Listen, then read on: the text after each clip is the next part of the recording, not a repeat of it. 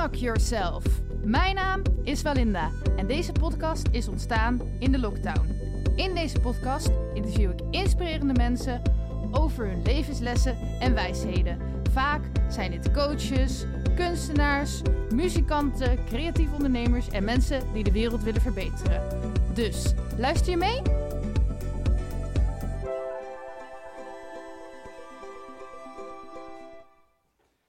En ik heb weer een nieuwe gast in mijn podcast. Wie ben je? Hoi, ik ben Romy, Mhm. Romy Zuidveld, eh, uit Ede. en eh, ja, dat, dat zie ik ben in de sessie. Ik, eh, ik heb wel eens een quote gehoord, Romy is Romy. En verder weet ik er niet zoveel over te, te zeggen. Oké, maar wat betekent Romy is Romy? Oeh, ik ben ehm, altijd mezelf. Geen, geen excuus, niemand, niks waar ik me voor ga verstoppen of anders voor doe. Ik ben ongegeneerd mezelf. Oké, dat vind ik best knap, want ik vraag me altijd af wie mezelf is. Ik zeg niet dat ik dus niet mezelf ben, Mhm. maar hoe doe je dat, jezelf zijn? Doen wat je leuk vindt, doen waar je blij van wordt. En je niet veel aantrekken wat anderen ervan denken. Ik heb altijd zoiets van, eh, het maakt me niet zoveel uit wat anderen van mij vinden. En, en ik doe wat ik wil, zolang ik er anderen geen kwaad mee doe. Doe ik lekker mijn ding. Lang leven de lol. Oké, maar dat klinkt ook bijna alsof je ehm, dan eh, geen moeite hebt met afwijzing of kritiek. Of als mensen iets ja, stom aan je vinden of zo. Nou ja, dat is iets, eh, dat is een schakel voor mij geweest. Daar heb Mhm. ik vroeger heel veel, eh, ja, heel veel mee gezeten. Ook eh, waar ik vandaan kom. Ik ben eigenlijk opgegroeid met het idee dat ik helemaal niks goed kon doen. En alles wat ik probeerde, ja, dat, dat was het de aandacht niet waard. En ja. En heeft heel lang geduurd. En toen ben ik uiteindelijk nou ja, naar therapie gegaan, aan mezelf gaan werken, kijken waar het vandaan kwam. En nou ja, eigenlijk moest ik gewoon niet zoveel geven om wat de rest van mij gaf. Want dat was allemaal heel erg ja, negatief en niet goed voor me. En dan is het eigenlijk gewoon een soort energieverspilling. Mhm. Want waarom zou je inderdaad energie geven aan wat iemand anders over jou denkt? Als je je alleen maar slechter over gaat voelen, waarom ga je niet gewoon iets doen waar je inderdaad blij van wordt? Nou ja, ik probeer ook wel zoveel mogelijk te doen waar je blij van wordt. Maar Mhm.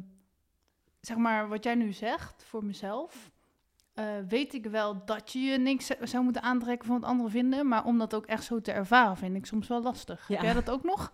Ja, af en toe. Ja, dat, dat, dat- ja, maar ehm, dan is het echt bij mensen die heel dicht bij mij staan. En, en dan geef ik ook iets om wat zij van mij denken. Maar ja, als ik gewoon, eh, nou ja, ik draag eh, gekke kleding, ik verf mijn haar in gekke kleuren. En als iemand op straat mij daarvoor raar aankijkt, ja, kijk me lekker raar aan. Dat boeit me niet zoveel. Nee, oké, dat heb ik ook wel. Als ja. ik mijn kleding mooi vind, dan Ja, eh precies, als je dat. goed voelt.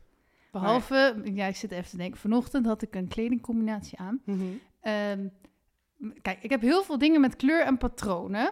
Alleen dat is ook lastig, want dan kan je natuurlijk niet bij elkaar doen. dan. Mhm. Want dan heb je weer te veel kleur en patronen. Dus ik had een patroonachtig rokje aan met, met bloemetjes en een gestippeld shirtje. En toen keek ik zo in de spiegel en dacht ik, ja, kan dit nou wel of niet? En toen heb ik dus aan Vanity gevraagd of het kon en die vond dat het niet kon. En dan luister ik wel dat het niet kan. Ja. ja, maar dan soms is die extra inbreng ook fijn dat je dan even die validatie nodig hebt. Kan dit inderdaad niet? Nou ja.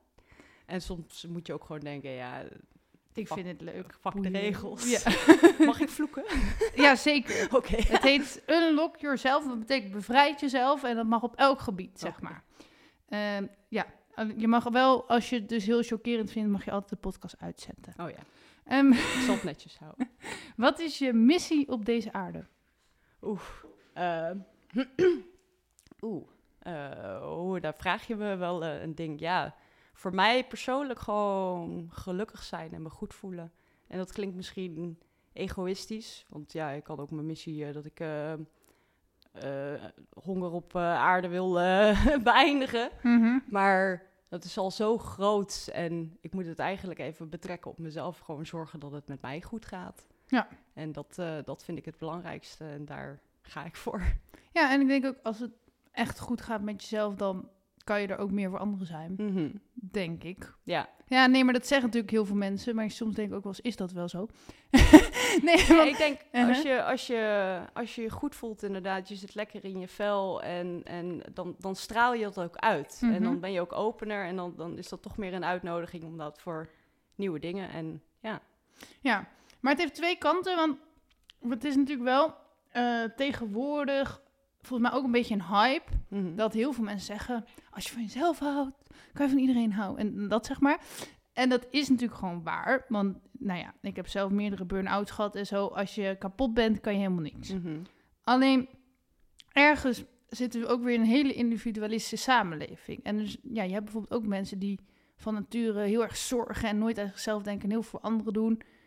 En die daar niet per se aan kapot gaan.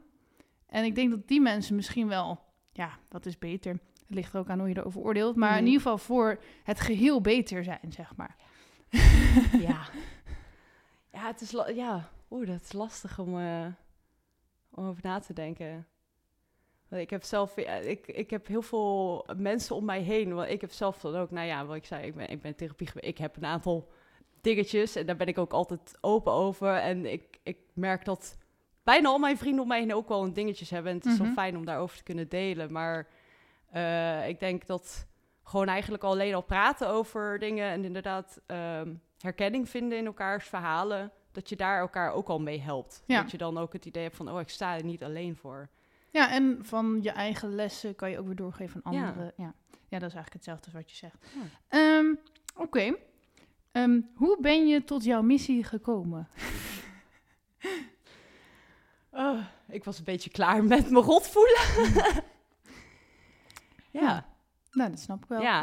ja, nee, ik was. eh, ik ehm, kom vanuit een, eh, een waaijong-uitkering. Ik ben eh, afgekeurd. Ze hebben gezegd eigenlijk van, nou ja, jij, jij hebt zoveel schade, jij hoeft niet meer na te denken over werk. En dat is ook toen de tijd heel fijn geweest, omdat ik van, oké, nu kan ik echt even focussen op mijn eigen herstel en hoef ik niet druk te maken over huur betalen, dat soort dingen. En kan ik gewoon even focussen op leven. En eh, nou ja, met mezelf aan de slag bezig geweest. En uiteindelijk eh, in de tussentijd ook eh, heel veel hobby's geprobeerd, dingen. en mijn creativiteit daar een beetje een uitlaat in te vinden. En toen ben ik uiteindelijk ook gekomen op fotografie. En dat was het gewoon voor mij. En toen uiteindelijk zat ik ja, nog steeds thuis met die waaijong. Het was tijdens corona. Ik was net een beetje klaar met mijn laatste traject. En ik dacht van ja, het gaat nu wel goed. Het is nu denk ik een goed moment om te beginnen met iets nieuws. Toen heb ik dus mijn fotografiebedrijf opgestart, Nymphea.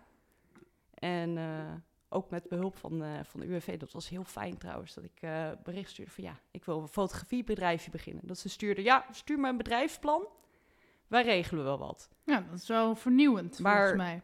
Als je geen verstand hebt van een bedrijfsplan schrijven en ja, je hebt alleen een MAVO-diploma, dan is best lastig. Maar ik ben altijd van het zelf leren geweest, dus heel veel op internet gegoogeld, van vrienden een paar oude schoolboeken over marketing geleer, eh, geleend en eh, een half bedrijfsplan in elkaar gezet.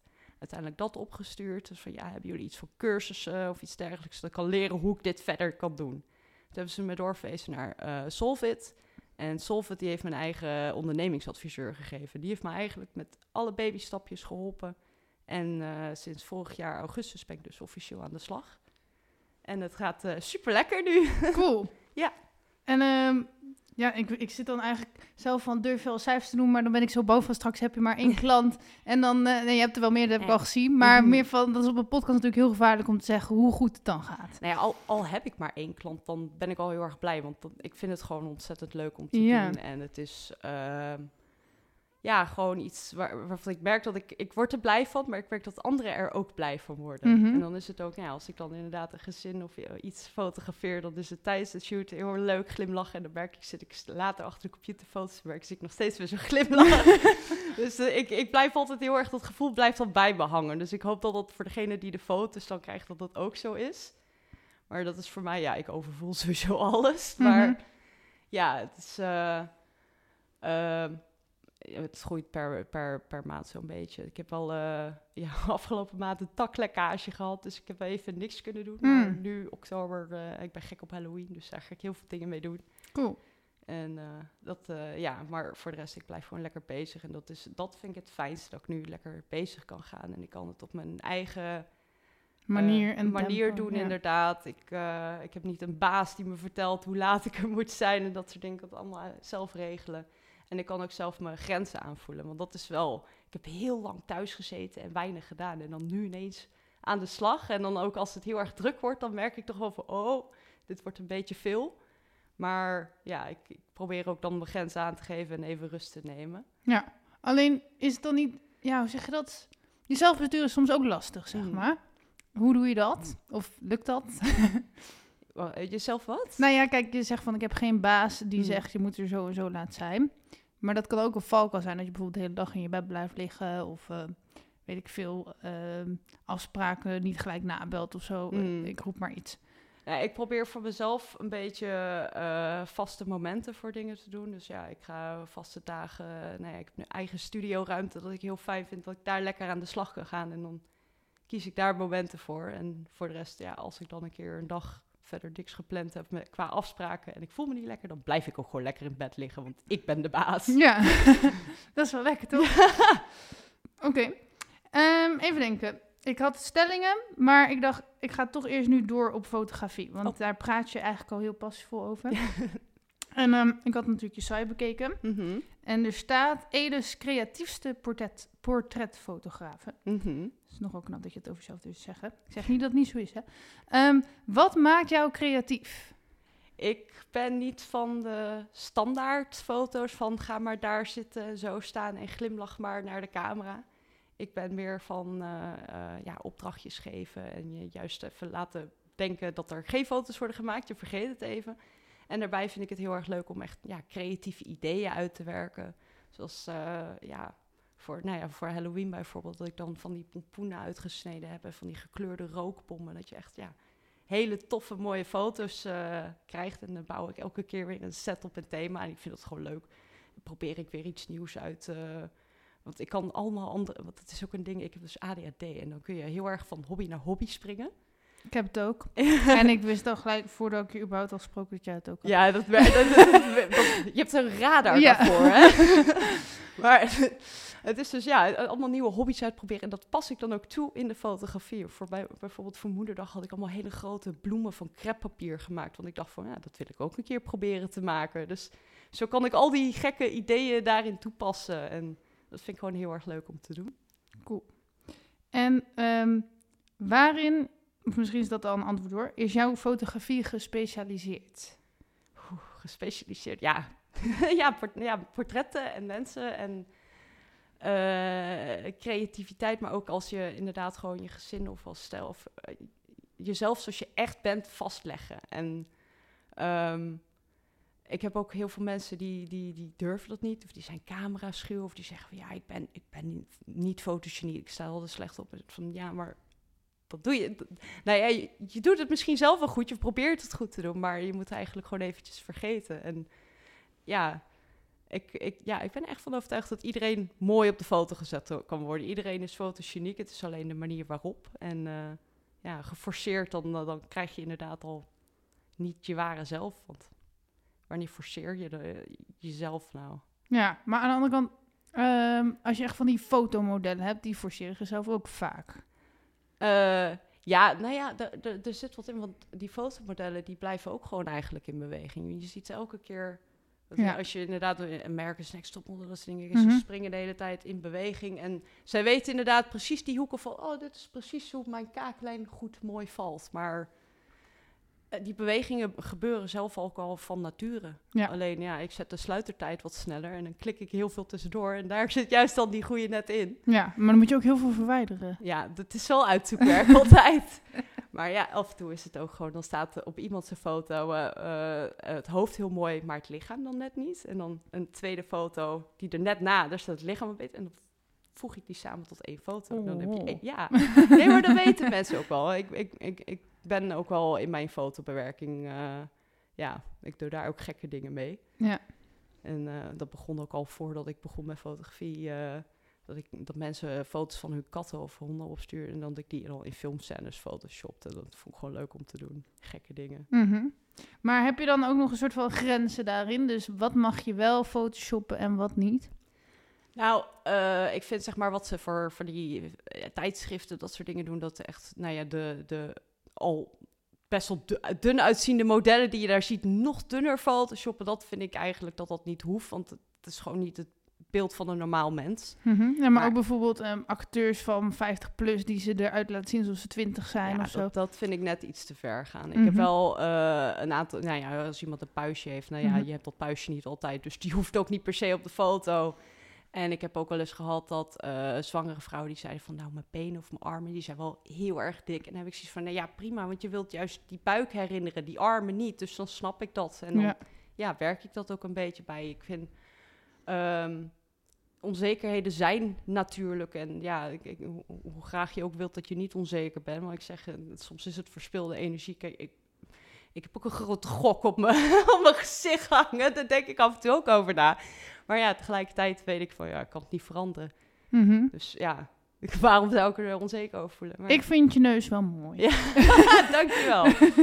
Schijnbaar is die van mijn opa. Maar dat, nou, het is jouw neus. ja. Eh, wie of wat fotografeer je het liefst? Oeh. Ja, maakt me niet zoveel uit. Als het maar gewoon eh, een leuke tijd is en, en eh, een leuk idee of ja, leuke mensen. Ja, als, iemand, als ik een chagrijn eh, voor de camera heb, dan is het al een stuk minder leuk. Maar Heb je die wel eens? nee, eigenlijk nog niet gehad. Nee, maar ik denk ook niet dat jij heel Ja, chagrijnig mijn vriend bent. trouwens. Mijn vriend is een chagrijn. Die wel, die heb ik een paar keer. Dat is dan wel heel, typisch. Dan ben je fotograaf en dan heb je een vriend die inderdaad een hekel heeft en dan op de foto gaan. Ja, maar als jij de hele tijd foto's van hem maakt, dan... eh, Nee, dat, dat doe ik niet eens zo, Oh. eh, zoveel. Want ja, ik weet dat hij het niet leuk vindt, maar af en toe, eh, ja, een tijdje terug eh, eh, wilden we een, een kaart voor zijn oma maken. Die, die, is, die was dementerend, dus we hadden zoiets van, dan sturen we een, een, foto, of een kaart met de foto voorop. Want als die dan aan het prikbord hangt, dan herkent ze gelijk mijn vriend. mhm. Dus ja, wij naar het postcamera op statief en, en foto's maken. En, eh, hij was heel gauw klaar. Maar we hebben leuke foto's gemaakt. Het is allemaal goed gekomen. Maar Mhm. ja, je merkt gewoon dat hij het niet leuk vond. Oké. Hey, je microfoon draaide Oh, iets. Ja, sorry, is niet erg. sorry. We verstaan Nou, je nog steeds, maar eh, voor de grote geluidsverandering weer Mhm. even wat dichtbij zetten. Hoe lang fotografeer je al? Oeh. Ik, de, ik heb in 2015, 16 heb ik voor het eerst een spiegelreflexcamera vastgehad. Dat ik daarmee begon. En die had je gewoon zelf gekocht. Nee, die was van mijn ex toen. eh, dat was echt zo'n oude Nikon D70, de eerste digitale spiegelreflex. Die werkte Mhm. nog met die hele grote CF-kaarten van 8 MB, weet je wel. Mhm. En eh, ja, daar ben ik mee gaan oefenen. Ik had vroeger wel een, een, een, een zo'n klein digitaal cameraatje. En ehm, ik eh, had, toen ik 16 was, had ik een vriendin die deed fotografie. En daar heb ik toen wel eens model voor gestaan. En dat vond ik heel leuk om te doen. Eh, ook gewoon inderdaad om die creatieve plaatjes te maken. Zij was ook zo eh, creatief daarin. En dat ik dan uiteindelijk via social media eh, met meerdere fotografen in contact kwam en vaker model ging staan. een paar hele leuke ervaringen uitgehaald, ook een paar minder. Want in zo'n fotograafwereld kom je ook wel eens een paar enge kerels tegen. Mhm. Maar ja, uiteindelijk hield ik daarmee op. En toen, toen ik die camera vast had en, en daarmee ging rondklooien en, een- en een vriendin gevraagd van, joh, wil, je een keertje model staan? En ik zoiets van, oh, dit is het gewoon. Ik had aan die andere kant moeten staan eh, al, al die tijd. En zo, eh, ja, gewoon allemaal ideeën eh, in mijn hoofd uitwerken. Ik denk dat ik ook in de toekomst wat meer wil gaan fotograferen. Heb ik me deze vakantie bedacht. Want Oh, toen was ik dus de hele tijd foto's aan het maken, ook van Paul. Ja.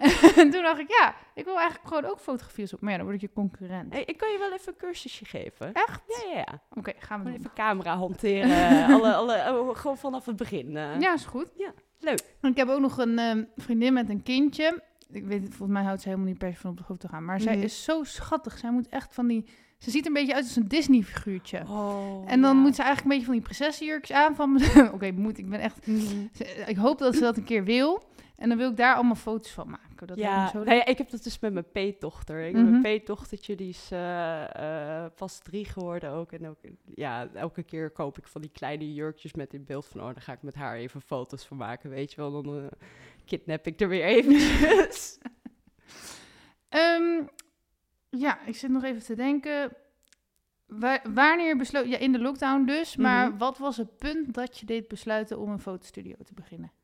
nou, ik was al heel lang eh, bezig gewoon voor, voor hobby. En ja, hier en daar dat iemand dan inderdaad gewoon vroeg van... ja, kun je eh, foto's maken als klein klusje? Nou ja, mooi om eh, bij te oefenen. En dat ik inderdaad in die lockdown zat en ik was klaar met therapieën en ik zat alleen maar thuis. En ik dacht van ja, weet je, nu is gewoon mijn slag. En dan als de corona voorbij is, dan eh, begin ik. Ja. Dus eh, ja. Cool. Eh, deze podcast is trouwens ook in de lockdown. Oh ja, dat zeg ik ook in mijn... Ja, dat staat in je ja. dus ik denk wel dat de lockdown veel voor mensen heeft veranderd. Want je hebt opeens Mhm. ruimte om na te denken. ja. Ehm, hoe kom je, ik kan het misschien niet eens uitspreken, aan de naam Nymphea? Ja, Nymphea, je zei het goed. Oké. Ja, het is een, een lastige naam, dat, eh, Mhm. dat, dat hoor ik wel vaker, maar het is voor mij...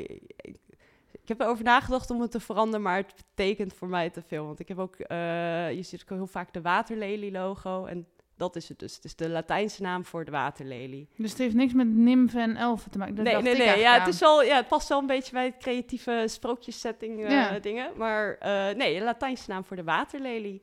En eh, voor mij is dat eh, de symboliek daarachter. Dat nou ja, de waterlelie begint als een knol diep in de modder onder in de vijver. En die ja, komt zo ongeschaad eh, als een waterlelie erboven. En dat is een beetje betrekking tot mij en, en waar ik vandaan kom. Mhm. Dus zo had ik het een beetje bedacht.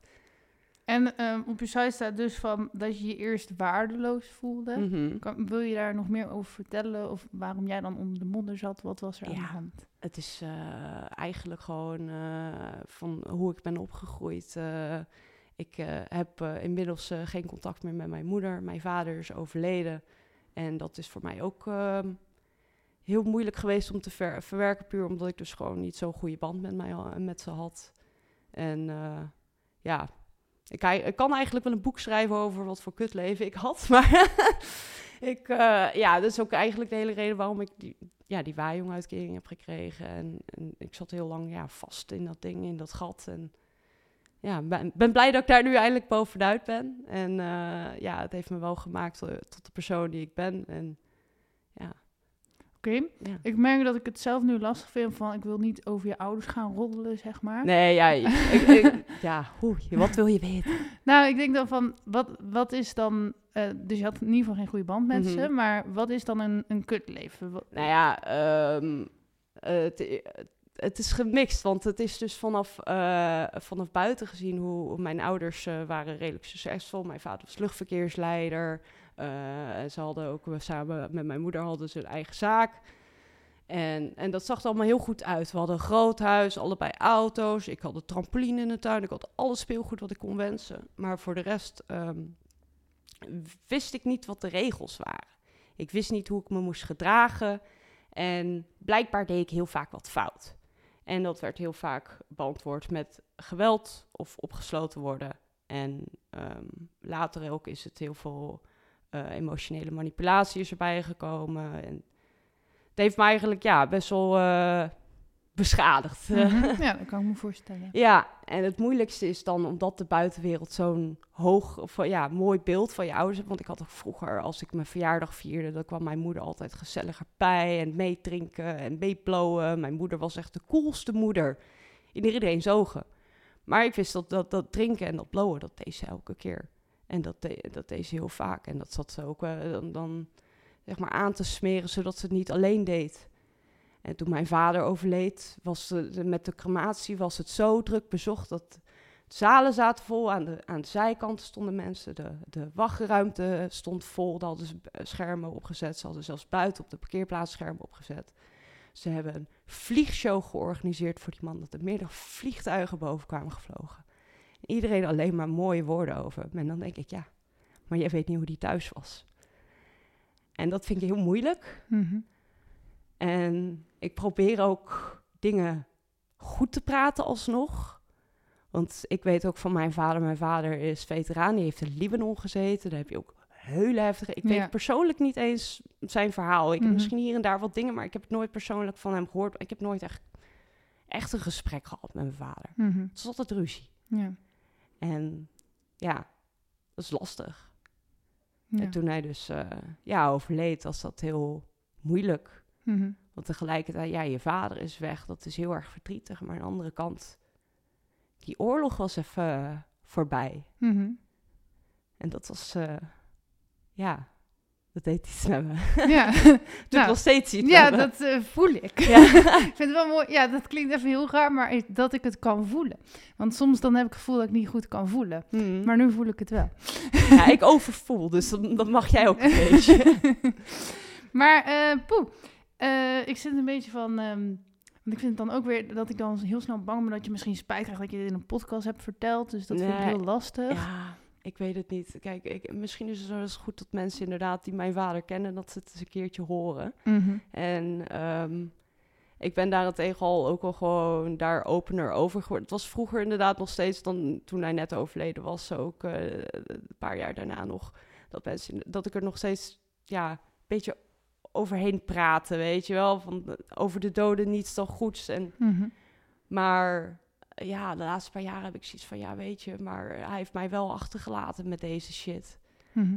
En eh, ondanks dat hij, eh, eh, dat hij niet meer de, het mee kan maken, heb ik al zoiets van: ik ga er niet meer over liegen of het niet meer verzwijgen. Dus ik ga het niet op straat verkondigen. Zeggen, nou ja, nu Nou dit is dus de podcast. Maar nee, maar ja, als, als ik het met mensen erover heb, dan ben Mhm. ik daar wel ook open over. Ja. ja dat, dat heb ik eigenlijk met alles. Ik ben, ja, ik heb. eh, altijd het idee gehad dat als je zelf open bent, dat altijd andere mensen ook het idee hebben dat ze ook meer open mogen zijn. Ja.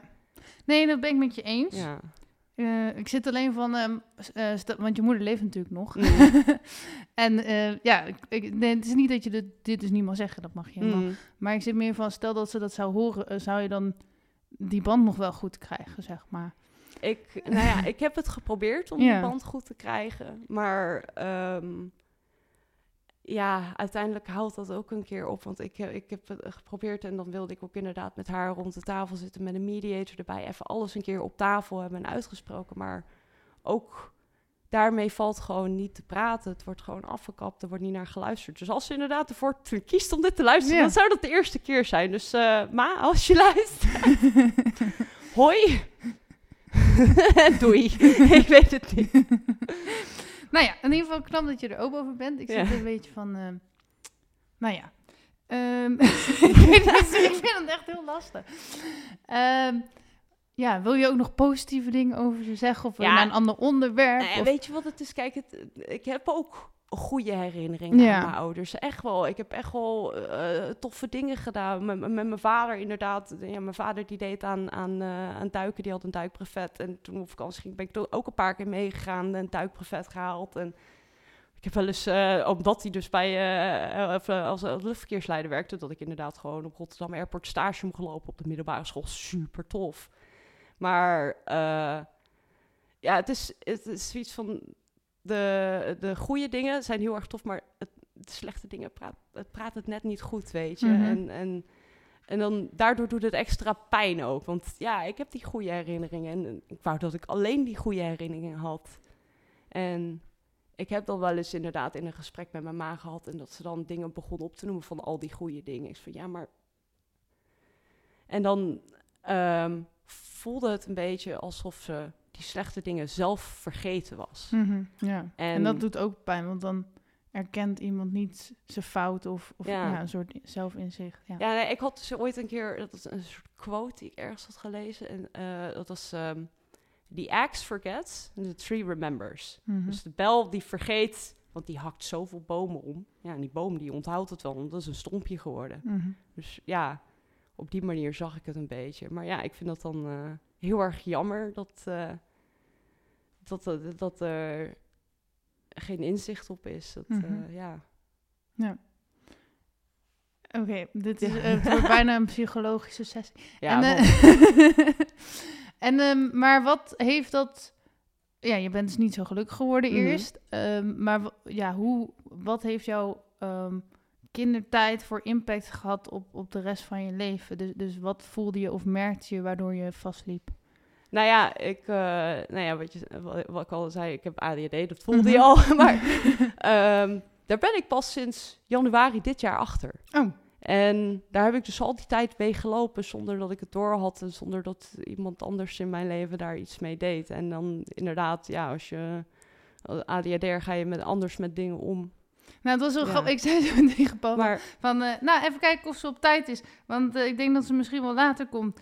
En eh, toen zei hij wel eens van, ja, ze komt wel eens wat later. En toen zei ik, ja, dat had ik al vermoeden van. En dat was gewoon puur omdat ik dacht dat je ADHD had. ja, nee, maar. eh, meestal ben ik ook te laat. Van mijn vrienden Ja. weten het gelukkig ook wel van me en die, die, die, die vinden dat prima. Ja, ik vind dat dus ook prima, want ik kom zelf ook heel snel te laat. Maar ik was bij deze, ik heb het dus ook wel eens dat ik dan gewoon veel te vroeg ben. En ik zat dus al echt gewoon een half uur geleden in mijn auto. Dus ik daar nog even nerveuze roken hoor. Was je zenuwachtig? Ja, wel een Oh, beetje. leuk. Oh, sorry. ik vind het leuk als mensen zenuwachtig zijn voor mijn podcast. ja, nee, ja, ik bedoel, ja, nee, ik heb ik al geluisterd. Ik hoorde van, oké, ja, mensen gaan best wel open praten. Ja. Ja. ja, nou ja, ik wil ook open praten, maar dat is wel eng. Ja, maar Is ja, Nou, ik weet, ik ben dus zelf ook wel eens geïnterviewd voor een pod. Dat is trouwens veel enger dan andere interviewen. Mhm. Ehm, maar, zeg maar de eerste keer sowieso is natuurlijk veel spannender dan als je het op een gegeven moment elke week eh, een Ja. interview hebt. Oké. Ehm, sorry, had je je verhaal afgemaakt wat het met jou deed? Dus je hebt ADHD, maar Ja. dat, krijg je dat van een opvoeding, weet ik niet. Het kan ook erfelijk zijn. ja, ik kan ook, ja, ik weet het, meerdere neefjes en zo eh, hebben Ja. het ook, dus het zou heel goed kunnen. Maar ja, ik denk ook gewoon in hoe er met mij is omgegaan in mijn jeugd, ook inderdaad, eh, ja, niet de meest eh, normale jeugd gehad, dat, eh, dat daardoor... I don't know, ik, ga, ik heb bepaalde patronen ontwikkeld in het leven en ik heb de meeste patronen wel te doorbreken, maar soms roepen die nog steeds een emotie op. Dus ehm, hoe, wat is even een goed voorbeeld wat ik kan noemen? Nee, ik heb ehm, eh, vroeger dat ik heel vaak dat ik ziek was en dat ze me niet geloofden. Dat ik dan alsnog naar school werd gestuurd. Ik werd uit bed gesleurd en alsnog naar school gestuurd. Je bent niet ziek. Mhm. En ehm, nou ja, dat ik dat dus wel bleek te zijn. Ik heb twee weken met een blaasontsteking gelopen. Dat ik uiteindelijk huilend van de eh, school van de wc werd gehaald. En dat ze toen mijn ouders hadden. Toen mocht ik een keer naar de dokter. En ehm, ik heb dat nu nog steeds, dat ik best wel vaak ziek word. En ehm, vaak ook op, op, met hele slechte timing. Bijvoorbeeld dan, dan eh, ik had eh, van de week, dat zou ik mijn, mijn zwager helpen met schilderen. Die is net verhuisd. En vlak voordat ik wil gaan, begin ik me ineens heel erg ziek te worden. Ik word, ik word helemaal duizelig, ik word echt warm, wazig. En, ik loop naar mijn vriend toe en ik wil vragen, voel ik daadwerkelijk warm aan? En mijn vriend die keek al eens van, oh nee, ja, ze is weer ziek. En, en, en die blik, dat doet dan even pijn, want dat triggert dan iets vanuit vroeger. En ja, daar word ik dan gelijk heel erg verdrietig van. En ik weet dat hij dat dan ook niet per se gelijk zo meent, want hij vindt het dan ook wel vervelend dat ik me ziek voel. Maar ja, ik, ik word dan wel verdrietig. En dan laat ik dat er ook wel gewoon even zijn. Dat mag er ook gewoon zijn, want ja, dat was vroeger ook gewoon heel erg vervelend. Dus Mhm. daar mag ik ook om huilen dan.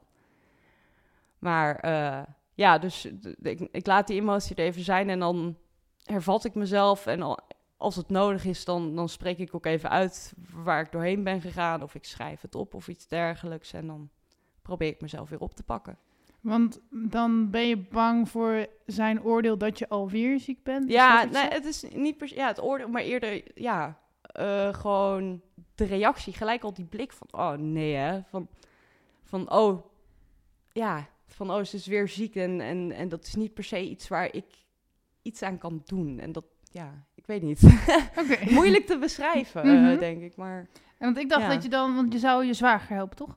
Ja. was het? ja. Ik, dacht, ik dacht dat je dan meer bang zou zijn voor je, zwagerse reactie. ja, nou ja, dat, dat, ik, dat, daarna had ik dat ook. Dat ik me echt heel erg naar voelde. Omdat ik me ziek voelde. En, Ja, en Want dan kan die zwager misschien denken, oh, ze heeft er gewoon geen zin in. Ja. Of, eh, ja. dat, ja, daar, daar ben ik ook heel erg bang voor. En dan voel ik me ook schuldig van, ja, Want ik had laatst was ik heel zelf graag. ook, ehm, ik heb dan nu een werkgever en ik eh, was een week voordat ik vakantie kreeg ziek geworden. Och. Ja, dan lijkt het ook net alsof je zeg maar een maand vakantie neemt. Ik had drie Ja. weken. maar ik was echt ziek. Maar Ja. dan ben je dan toch bang dat mensen dat denken. Ja, zo. gewoon die, die timing. Ja. Ja. ja. Maar en heel veel mensen worden vlak voor de vakantie ziek trouwens. Dat is Oh. wel toevallig. Eh, omdat je dan op een of andere manier leven naar die vakantie toe en dan Mhm. is het op en dan... eh, Oké. Ehm, ja, genoeg voorbeelden denk ik. ja. Wat is, we gaan weer even naar wat luchtiger, misschien gaan we Mhm. straks weer diep. Helemaal Wat goed. is je favoriete plek om te fotograferen? Oeh, buiten. Maakt niet uit, buiten. Ik, eh, ja, ik ga graag het bos in. Of eh, nou ja, de hei zit hier om de hoek. Dat vind ik mooi. En ehm, het maakt eigenlijk niet uit. Overal waar ik wandel, zie ik wel een, een plek. En dan denk ik, oh, ik zou hier echt een hele toffe foto willen maken, weet je wel. Maar ja, geen camera bij me, geen mensen om te fotograferen. Dus dan... Want er toe- moeten wel altijd mensen bij zijn op de foto. nou ja, nou ja, niet altijd, maar ja, dat vind ik wel het leukst. Want het Ja. maakt voor mij een geheel plaatje. Ik, ehm, ja, hoe mensen natuur fotograferen, dat vind ik heel erg tof. Maar die staan ook vaak om zes uur 's ochtends op om dan inderdaad die hei zo heel mooi te fotograferen. Zes uur 's ochtends is echt te vroeg voor mij. maar eh, nee, ja, ik vind het leuk om, om gewoon eh, ja, toch mensen erin te hebben. Ik weet niet, toch of proberen een, een verhaal erin te vertellen. Of, ja, een En doe je ook emotie. wel eens bijvoorbeeld spontaan op straat mensen die je helemaal niet kent eh, fotograferen? Zou ik heel graag een keer willen doen. Oh ja, dat lijkt mij ook leuk. Misschien moet- kunnen we dat als fotocursus. Ja. ja, dat lijkt me echt wel, ja, dat lijkt me echt wel een keer leuk om te doen hoor. Gewoon, eh, gewoon rondlopen op straat. eh. Maar ik ben dan altijd, want ik zie wel eens filmpjes voorbij komen de mensen dat en dan fotograferen ze gewoon iemand die voorbij wandelt. En dan Ja. vraag ik me af, van, gaan ze het ook nog vragen daarna of daarvoor? Of doen ze het helemaal? Ja, je moet het wel vragen, toch? Het is toch niet Ja, netjes? zeker nu met privacywet. Ja. ja. Maar ja, ik, ik zie dat zo. ja, dat- Maar soms. ja, je weet nooit hoe mensen reageren. Dan is het altijd spannend. Dus, eh, Mhm. Maar ik heb wel heel vaak als ik eh, op, een, op een feestje of ergens dat ik mensen tegenkom en die zijn helemaal geweldig gekleed. Dat je van, oh, hier is mijn Instagram, neem contact met me op. Dan gaan we foto's maken. Want dan, Mhm. ja, dan zie ik echt zo'n outfit en dan raak ik helemaal geïnspireerd. Dan denk ik helemaal een idee eromheen. Of ja, ik zie een locatie en dan heb ik gelijk beelden in mijn hoofd, zeg Ja. maar. Ja, dat is cool, toch? Ja. En eh, zijn er nog inspirerende plekken waar je niet hebt gefotografeerd, waar je nog wel wil fotograferen? Nou, op straat dus, maar... Ja. Ja, ook meer in het buitenland. Ik, eh, in Nederland eh, is al eh, een heel mooi land, Mhm. maar ja, een beetje plat. Ik zou heel graag een keer in de bergen of zo willen fotograferen. Of, oh, in Japan. Japan is wel cool, denk ik. Ja, dat maar ook vanwege de veelzijdige mensen, zeg maar? Ja, ja ook, maar ook qua locaties. Het is ja, hele andere, het, Ja, het ziet er anders uit. en weer wat nieuws. En ik vind het altijd ja, leuk om dingen af te wisselen. Dat niks hetzelfde is, zeg maar. En ben je al wel eens in Japan geweest? Nee. Ik denk altijd, als ik, ik ben dus 1,90 meter voor de mensen die me nooit in het echt hebben gezien. Ik denk altijd, als ik daar dus heen zou gaan, dat mensen misschien wel betaald met mij op de foto zouden willen. Dat hoop ik. Ja, er is wel vaak dat mensen even te kijken. Maar je, sowieso, als je met iemand gaat, je raakt nooit elkaar kwijt in ieder geval. Daar hoef je niet bang voor te zijn. Nee. Je steekt er gewoon bovenuit. Ik heb in Italië was er al dus een mannetje wat met mij op de foto wilde. Toen zei ik voor de grap wel van eh 10 euro, maar dat gaf hij helaas niet. Jammer weer. maar hij wilde wel met mij op de foto omdat ik zo lang was. Oké, dus Japan is... ehm, ik wil mee, dan kunnen Ja. we dat uittesten. ja, leuk, leuk. Je hoeft niet alles met mij te doen. Ehm, even kijken. Ja, ik las dus op je site, en je vertelt het net eigenlijk ook. Je geeft mensen dus opdrachten om ze leuk op de foto te krijgen. Mhm. Misschien is dit nu ook een beetje een geheim recept. Mhm. Maar ik ben wel benieuwd, wat voor opdrachten krijgen mensen dan? Eh, ja, het verschilt zeg maar als, als je alleen bent, dan geef ik je meer dingen om ja, eh, zelf in beweging. En dan is het eerder gewoon bewegingen Mhm. of eh, speel met je, met je kleding of accessoires of natuur om je heen. Of, en als ik met stelletjes of gezinnen, dan ben je meer met elkaar bezig. Ik kan wel voor stelletjes heb ik eentje of nou ja, twee. Ik zal twee voor stelletjes opnoemen. En Mhm. Voor de rest eh, blijft het geheim. Oké. Ja, eentje is, zie- dan krijg je eigenlijk van die hele romantische, eh, lieve foto's, maar het is gewoon heel stom. Namelijk, eh, de een moet met het puntje van zijn neus een vormpje tekenen op de wang van de ander. En dan moet de ander raden wat het is. En Mhm. dat ziet er gewoon heel, ja, heel romantisch uit. Maar het is gewoon, ja, de meeste, meeste jongens die tekenen gewoon een piemeltje of zo. Dus dan krijg je ook gewoon, ja, dan gaan ze gelijk lachen, weet Gaan we je. een podcast weer over piemels? Ja, nee, oh, ik zei het nog zo tegen Vanity. Ik ga het niet over piemels hebben, deze podcast. Gaan we verder met je verhaal. Oh, nee. maar ja, nee, dat soort dingen. Of ehm, dan is het inderdaad nou, even armen om elkaar heen en eh, zet je meest zwoele, sexy stem op en fluister vijf vruchten in haar oor. En dan nou ja, gaat die jongen zo, mandarijntjes, bananen. En dan je, ja, nou, ja, kijk hoe erg jij stuk al gaat, Ja. moet je je voorstellen. Als jullie dan eh, ja, sa- samen zouden doen, dan krijg je gewoon hele leuke foto's waar je gewoon om elkaar moet lachen. Oh, dus je probeert me nu al over te halen voor Ja, ja, ja, kom maar even langs. Oké. En ik las ook dat je hilarische grappen vertelt. Oh. Dus ik dacht, ja, dan moet er nu gewoon een hilarische grap komen. Oh my god, ja, nou, oh, nou sta ik... Oh nee. Oh, Ja, jij belooft hilarische grappen tijdens je foto's. Nou, laat me hier nog even over broeden, dan, dan kom ik hier nog op terug. Ehm, even denken. Ja, we zitten nu wel in een, in een, in een luchtige sfeer. Mhm. Ik, had dus, dus, eh, de, ik heb dus nu een soort van nieuw onderdeel in podcast Since Vanity. Oh, En eh, dat is dus stellingen. ja. Om het iets luchtiger te maken, omdat ik vaak hele diepgaande vragen heb. Mhm. Niet dat die dan heel simpel zijn. Eh, dus je mag kiezen. Zingen in een stadion voor mensen... of invallen bij de Nederlandse turnkampioenschappen. Oeh. Doe maar de turnkampioenschappen. Echt? Zou je dat durven? Nou ja, weet je wat het is? Ik, ik hou heel erg van zingen, maar ik hou het heel erg bij in de auto en in de douche. Mhm. Ik durf echt niet bij andere mensen te zingen, tenzij ik mezelf voor, voor lul wil zetten. Mhm. Want soms doe ik het ook gewoon omdat ik dat grappig vind. En ik denk als ik ga turnen, dan ga ik mezelf sowieso gewoon voor lul zetten. En dat ziet er dan sowieso wel grappig uit. ik heb ik, van de week een, eh, een filmpje dat ik... eh, ik had eh, een bibliotheekstoel gekocht. Dat is Mhm. zo'n stoel die kun je omklappen tot een trapje. En ik ging op dat trapje staan. Toen, ik was een filmpje aan het maken. En het trapje klapt in elkaar. Ik ga op mijn plaat. En Mm. was zo grappig. Ik gooi dat op TikTok en die is nu 19.000 keer bekeken. Wat? Ja, dat is echt bizar. Dus 19.000 mensen hebben mij op mijn plaats zien gaan. ik dacht gewoon van, ja, ik zei, de drop is grappig. Oké, wacht even. Waar vinden we dat filmpje? TikTok? Ja, op mijn TikTok. eh het fotograaf, laagstreepje Ede. Oké. ik zet altijd dingen van mijn fotografie erop. Die krijgt nou, tussen 200, 2000 views daartussen. En dan deze ineens ontploft. Degene waarbij ik op mijn plaat ga, natuurlijk. Ik wil hem wel zien. ik zal het straks laten zien. Nou, Dus misschien moet je toch geen fotograaf worden, maar gewoon kluns. ja, misschien moet ik een professioneel kluns. Ehm, dus allemaal even dat filmpje opzoeken en dan rondsturen. Oh, nee. De rest straks ben je Straks, die op beroemd. de, straks staat hij op Dumpert. Nee. Oké, je mag kiezen. Het is wel grappig. Ik, heb, ehm, ik, had, ik was vandaag dus aan het werk en het was heel rustig. Dus ik heb met collega's vragen bedacht. Oh, leuk. De rest van je leven gebonden in een rolstoel zitten of geen armen meer? Oh. Ik denk eerder de rolstoel. Rolstoel, ja, armen, ja, weet je, dan kan ik ook geen foto's meer maken. Dan kan ik niet meer gamen. Dat is ook wel eh, een groot, eh, grote hobby van mij. Ja, een rolstoel kan ik nog alles meedoen. Want in een rolstoel, ja, ze zeggen rolstoel is een handicap, maar rolstoel is geen handicap. Ik, ik ken ook een, eh, ja, een aantal jongens in een rolstoel, kunnen alles. Ja. Dus wat dat betreft. Nou ja, toen ik dus eerst die vraag hoorde, dacht ik bij mezelf...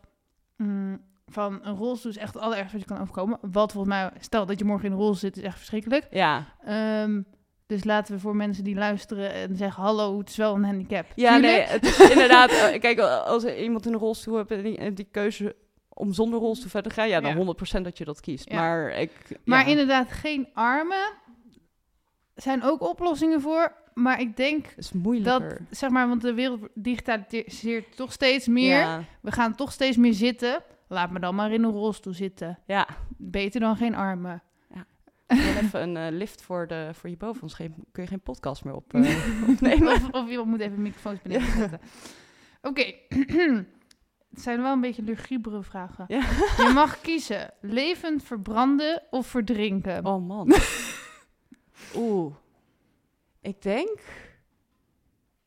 Ik denk verdrinken dan? Ja, ik denk het ook. Het lijkt me Ja. allebei niet heel prettig. Nee. Maar verbranden lijkt me zo hels. Verdrinken, dan ben je tenminste nog onder water. Ik, heb- dat is mooier. Op zijn je nog een paar leuke visjes om je ik heb wel een keer wat- hoe noem je dat ook weer, geraft in Zoetermeer bij zo'n baan. Oh ja? En dan moet je eerst een proefrondje met een soort zwemvest, Mhm. moet je van de rivier af. Maar dan word je dus tijd naar beneden en omhoog geshort door die golven. En het voelt echt alsof je al verdrinkt en doodgaat. Oh, Ik vond het verschrikkelijk. Maar toch zou ik dat liever hebben dan levend verbranden, ja. denk ik. Ik heb, ben natuurlijk nog nooit levend verbranden. Ja, wel Nee. gewoon een klein beetje, maar... Ja, nee, ja, ik zou ook wel voor ja, verdrinken gaan. ja. Ja. maar liever gewoon allebei niet. Nee, liever, nee. Dus, nog even afkloppen allebei. Ehm, nooit meer fotograferen of nooit meer lachen? Oh man, nee, dan kies ik toch echt voor nooit, nooit meer fotograferen. Hoe leuk ik het ook vind. Ik vind wel een nieuwe passie of hobby, maar lachen... Lachen is ook heel erg een coping voor mij. Dus eh, nee, ja, lachen ga ik niet opgeven. Oké, ik ga even kijken of er nog nieuwe vragen van, eh, van social media mensen zijn binnengekomen. Oh. Oh. Mijn moeder heeft gereageerd. Oh, wat leuk. of je ook familiefoto's maakt. Nou, dat heb je eigenlijk al ja, beantwoord. dat doe ik. Hele leuke. En eh, of je vaste prijzen hanteert. Eh, ja, ik heb op mijn website heb ik eh, eigenlijk alles staan qua prijzen. Ik, ik, zie, ik heb wel heel erg, ehm, toen ik mijn website ging maken, een beetje vergeleken met andere dingen hoe ze dat doen. En wat ik heel erg vervelend vond, was als mensen geen duidelijke prijs hebben, dat je inderdaad eerst contact moest zoeken om te kijken hoeveel het kost. En ik had zoiets van, nee, ik wil dat gewoon duidelijk aangeven. Mhm. En eh, ik krijg ook heel vaak te horen dat ik te weinig vraag. Dus ik, dat is ook iets wat ik volgende maand eigenlijk wilde aankondigen op social media. Volgend jaar gaan mijn prijzen omhoog. Dus Oké, dus dit jaar allemaal op de foto. ja, dit jaar, ja, dit jaar kun je nog, eh, nog eh, voor een goedkopere prijs boeken. Ehm, er was ook nog een vraag, maar ik weet echt niet of ik mocht zeggen van wie het was. Oh. Als ik heel eerlijk ben, sorry, vind Hm. ik het echt een hele rare vraag. Oh. Ehm, maar ik ga hem toch maar voorlezen. Misschien vind jij het wel grappig of zo. In dit hypothetische scenario, misschien herken je straks de vraagschrijver wel, worden wc's zelfbewust en intelligent. Weet je al van wie dit is? Zit Manon? Ja. Ja! ik snapte het niet, maar ik denk, ik, ik lees maar gewoon. ja. Ze hebben dus door dat ze een wc zijn. En mensen gebruiken ze om in te poepen en plassen en zo. Jij gaat nog steeds elke dag naar de wc. Zou je dan kiezen voor een wc die het fijn vindt en erom smeekt om op die manier gebruikt te worden? Of wil je liever dat die wc die- je haat, omdat je hem op die manier gebruikt... Of wil je liever dat die wc jou haat, omdat je hem op die manier gebruikt? Op welke wc doe jij je behoefte? De smekende wc of de hatende wc? Eh, ik denk dat ik gewoon een gat in de tuin schep. Uh-huh. dat ik gewoon geen wc meer gebruik. Ik vond, Ik maar hebben jullie, hebben jullie iets samen met wc's? Nee, ja, ja Manon, Manon en ik, eh, eh, wij gamen heel veel en we spelen heel veel eh, Dungeons and Dragons. Dus Mhm. ja, we gaan gewoon op ge- gekke dingen. Daar houden we allebei heel erg van. Hele grote nerds om verschillende dingen. Oké. Dus het is waarschijnlijk heel erg random, ja. we hebben niet per se iets ik dacht dat ik een gek brein had. Ja, nee. welkom, dit zijn mijn vrienden. Als je ook zo gek bent, neem contact op. Je bent van harte welkom. Oké. Ehm, hebben we de vraag zo beantwoord, Manon? Denk het wel. Ja, ik hoop het. Dan gaan we eh, even kijken, wat voor vragen heb ik nog meer? Ja, ik las dat jij ehm, iets schreef. Misschien hou ik het totaal uit zijn context hoor. Mhm. Want het ging, stond onder een foto, stond er iets over verplichtingen, verwachtingen, druk en de grauwe sleur. Oh, ja. Dus eh, toen eh, dacht ik, daar ga ik even vragen over bedenken. Wat voor verplichtingen heb je allemaal en hoe ga je hiermee om? Wauw. je had het sowieso wel, ja, een beetje uit context, Mhm. maar daar hebben we het misschien straks wel nog wel over. Nee, maar oh, verplichtingen. Nou ja, eh, de maatschappij, alles wat daaromheen is, eh, rekeningen, belastingen, alles, de huur betalen, eh, geld verdienen. Nou ja, ik heb, ik heb wat dat betreft nog steeds zwaaien wat ik binnenkrijg, dus dat maakt het makkelijk voor Ja. me. Maar ja, nee, allemaal dat soort dingen, dat zijn verplichtingen en eh, waar ik last van heb. En voor de rest verplichtingen. Ja, voor mezelf eh, zorgen. En voor mensen om me heen ook wel. Mhm. En voor mijn katten.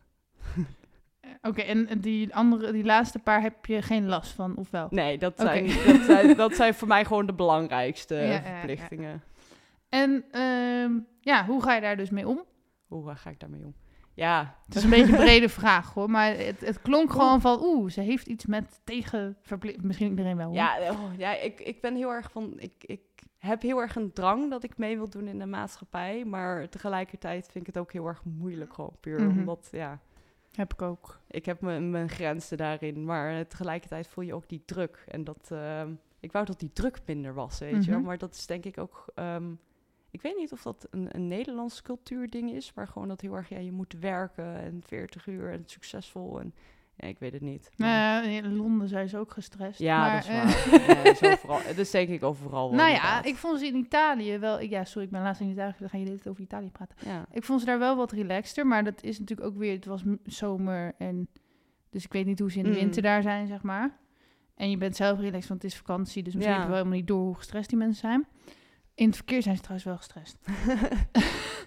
maar ja, nou, ik ben wel benieuwd hoe ze over heel de wereld inderdaad met stress omgaan. Misschien Ja. moet ik dat een keer gaan onderzoeken. Ja, maar ik merk ook ehm, heel erg bijvoorbeeld hier dat je niet echt gestrest... of je mag niet laten merken dat het soms niet goed met je gaat. Zeg maar Mhm. professioneel gezien. Op werk moet je altijd gewoon professioneel moet je goed... Ja, weet je wat ik altijd zo stom vind? Dat er in vacature, vacature staat er vaak stressbestendig. En Ja. dan denk ik altijd, volgens mij is niemand stressbestendig. nee. Dat, zou, dat wil je, maar elk mens is gevoelig voor stress. En, voor niem en ook al kan je er misschien goed mee omgaan, ehm, het is niet gezond voor iemand, stress. Je moet stress eigenlijk helemaal niet... Misschien op korte termijn eventjes, Ja, maar op lange termijn moet je niet een stressvolle werkomgeving willen hebben. nee, het is ook denk ik van... ehm, eh, je moet ermee om kunnen gaan, maar je moet het ook weer kunnen loslaten. Mhm. Want dat is denk ik wat ook heel veel mensen doen, is eh, die, die werken dan veel en dat is dan heel veel stress. En dan als ze eenmaal thuis zijn, dan zijn ze daar nog steeds ja. door over aan het piekeren. Het is eigenlijk gewoon het moment dat je uitklokt, moet je er eigenlijk niet meer over nadenken. Want ja, Ja, maar in ieder geval, ik denk wel dat het vroeger, weet ik niet zeker, maar is mijn beleving, nog Mm. meer was dan tegenwoordig. Dat stress was cool of zo. Als je daarmee kon omgaan, ja, dan ben je, en je bent heel succesvol, je werkt heel veel en je doet alles tegelijk, dan ben je Mhm. cool. Ik denk dat nu steeds meer bewustzijn komt dat het niet zo goed voor ons is. mhm. Tenminste, bij de mensen die ik ken. En ja, wat wil ik daar nou mee zeggen? Nou ja, geen stress is misschien ook weer overdreven, maar ik denk dat stress alleen even tijdelijk iets goeds is. Mhm. En niet langdurig, want Ja. dan ga- ga je gewoon kapot. mee eens. Eh, mm, mm, mm. Wat denk jij dat er allemaal van je verwacht wordt en wat verwacht je van jezelf? Oh, ja, dat is weer. Dat, dat, een beetje hetzelfde als, als ja, die verplichtingen die ik aan mezelf eh, stel. Dat, dat, dat, heb ik ook het idee dat dat verwachtingen zijn eigenlijk. En ja, ook weer een beetje dat, eh, ja, dat hele maatschappij gebeuren. Dat zijn eh, verwachtingen. Van, van mezelf verwacht ik dat ook, ook al ehm, ben ik daar nog steeds wel aan, mee aan het eh, strijden. Omdat, ja, ik weet ook, ik, ik denk ook niet dat ik ehm, helemaal volledig 100% functioneel gaat zijn zoals dat nou ja, de maatschappij van je verwacht. En dat Mhm. eh, vind ik wel moeilijk. Want ik zou dat wel willen, want ja, die drang is daar gewoon. En waarom weet ik dan weer niet precies? Dat vind ik het lastige, maar dat is denk ik ook weer omdat ja, iedereen dat wil, denk ik, of Ja, doet. Want stel, je had zelf 100% regie over je energie en je Mm. stemmingen en je emoties en alles. Hoeveel, hoeveel zou je dan willen werken? Ik zou wel, eh, ja, meer willen werken. Nou, dan- het- ik ja. weet niet of het precies werken is, maar in ieder geval, hoe zou jouw leven er dan uitzien of wat had, wat had je anders gewild? Ja, dan zou ik wel gewoon echt, eh, een- ja, in ieder geval meer eh, een, een opleiding af hebben gemaakt ook. Mhm. En, eh, en daarin en verder zijn gegroeid en dingen. En ja, misschien een hele andere carrière gehad, je weet het niet. Maar eh, ja, oeh, ik het lastig. dus, dus je hebt eigenlijk heel veel opleidingen niet afgemaakt. Nee, ja, ik, ik heb mijn MAVO-diploma dan. En ehm, ik heb daarna heel veel verschillende... Ik heb eerst game design geprobeerd. Ik heb onderwijsassistent geprobeerd. Ik heb ICT geprobeerd. eh, elektrotechniek. Want het zijn allemaal wel interesses van mij. Maar eh, voor mij werkte naar school gaan gewoon ook niet goed. En dat kwam ook toen de tijd omdat ik nog heel erg met mezelf in de knoop zat. En, ehm, maar ja, ik, ik merk ook gewoon van mezelf, ik, alles wat ik eigenlijk doe, heb ik zelf geleerd. Fotografie, zelf geleerd. Uh, fotobewerking ook. Uh, mijn computer heb ik zelf in elkaar gezet, eh, want uh, dat wilde ik leren. Ik ben nu aan het leren mijn eigen auto te onderhouden. Ik had toevallig afgelopen zaterdag een klapband dat ik langs de weg stond. Ik was Mhm. hem zelf aan het vervangen. En er stopte toevallig een, uh, een meneer die wilde helpen. Die kwam aan, heb je hulp nodig? Nee, eigenlijk niet. Je, je mag het lampje even vasthouden voor me. Maar ja, ik, ik leer dingen het liefst op mijn eigen manier, merk Ja. ik. Dus ja. Ik denk dat dat, ja, misschien niet voor iedereen, maar ja, nee, iedereen heeft toch zijn eigen manier. Dus, maar in ieder geval, Ja. het schoolsysteem is best wel oud natuurlijk. En sowieso, het is echt raar. Kinderen van een jaar of vier, vijf, zes, die zijn eigenlijk heel leergierig en heel Mhm. speels. En dat is het ideale moment om ze allerlei dingen te leren. Dat doe je dan dus ook. Alleen dan ga je ze aan een tafeltje neerzetten Ja, op een stoeltje laten luisteren naar de jufmeester of uit boeken leren. Ja, dat is echt heel dom. Ja, en wat ik ook he- heel erg vind, is je wordt heel vroeg al een beetje gedwongen om een keuze te maken voor je toekomst. Er werd vroeger al gevraagd dat ik ja, voor school een opdracht, een tekening moest maken van wat ik later wilde worden. Mhm. En ik weet nog dat ik, al- dat ik mezelf als moeder had getekend, want ik wilde heel graag mama worden. Ja. Het werd de leraar boos, want dat was geen echte baan. nou ja, allereerst daar ben ik het niet mee eens. Maar ik, ik- ja, en, en later ook. En dan eh, eh, na groep 8 dat je inderdaad de middelbare school... en dan wordt er nog meer gepusht. Ja, welke richting ga je? Ik wist het echt niet. Ik wist niet eens wie ik zelf was. Mhm.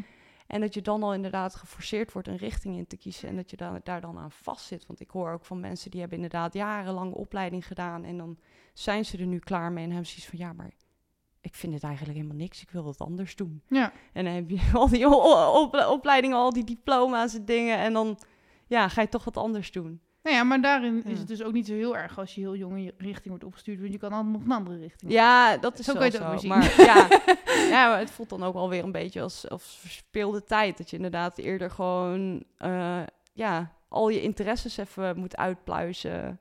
Ja, in ieder geval, ik denk wel dat het beste onderwijs zou zijn als het mogelijk was. Want het is best lastig, want eigenlijk zou je het individueel op mensen aan willen passen.